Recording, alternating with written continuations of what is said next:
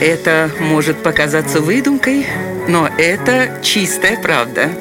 Удивительные истории на радио 1. После того, как была открыта радиоактивность, рынки Европы буквально завалило товарами, в состав которых входил радий. Ведь ему приписывали поистине чудодейственные лечебные свойства. Радий добавляли в мороженое, губную помаду, чай и соль для ванны, даже шили особые костюмы, светящиеся в темноте. А во Франции некий доктор Альфред Кюри, не путать со знаменитой семьей ученых, создал крем, использование которого обещало эффект как от молодильных яблок.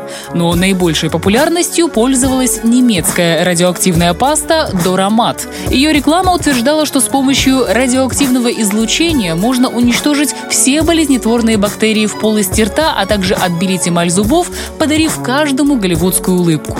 И знаете, люди верили рекламе. И даже когда было доказано, что радий смертельно опасен, некоторые продолжали пользоваться немецкой зубной пастой, сметя все оставшиеся запасы с полок магазина. Вот такая вот была удивительная история.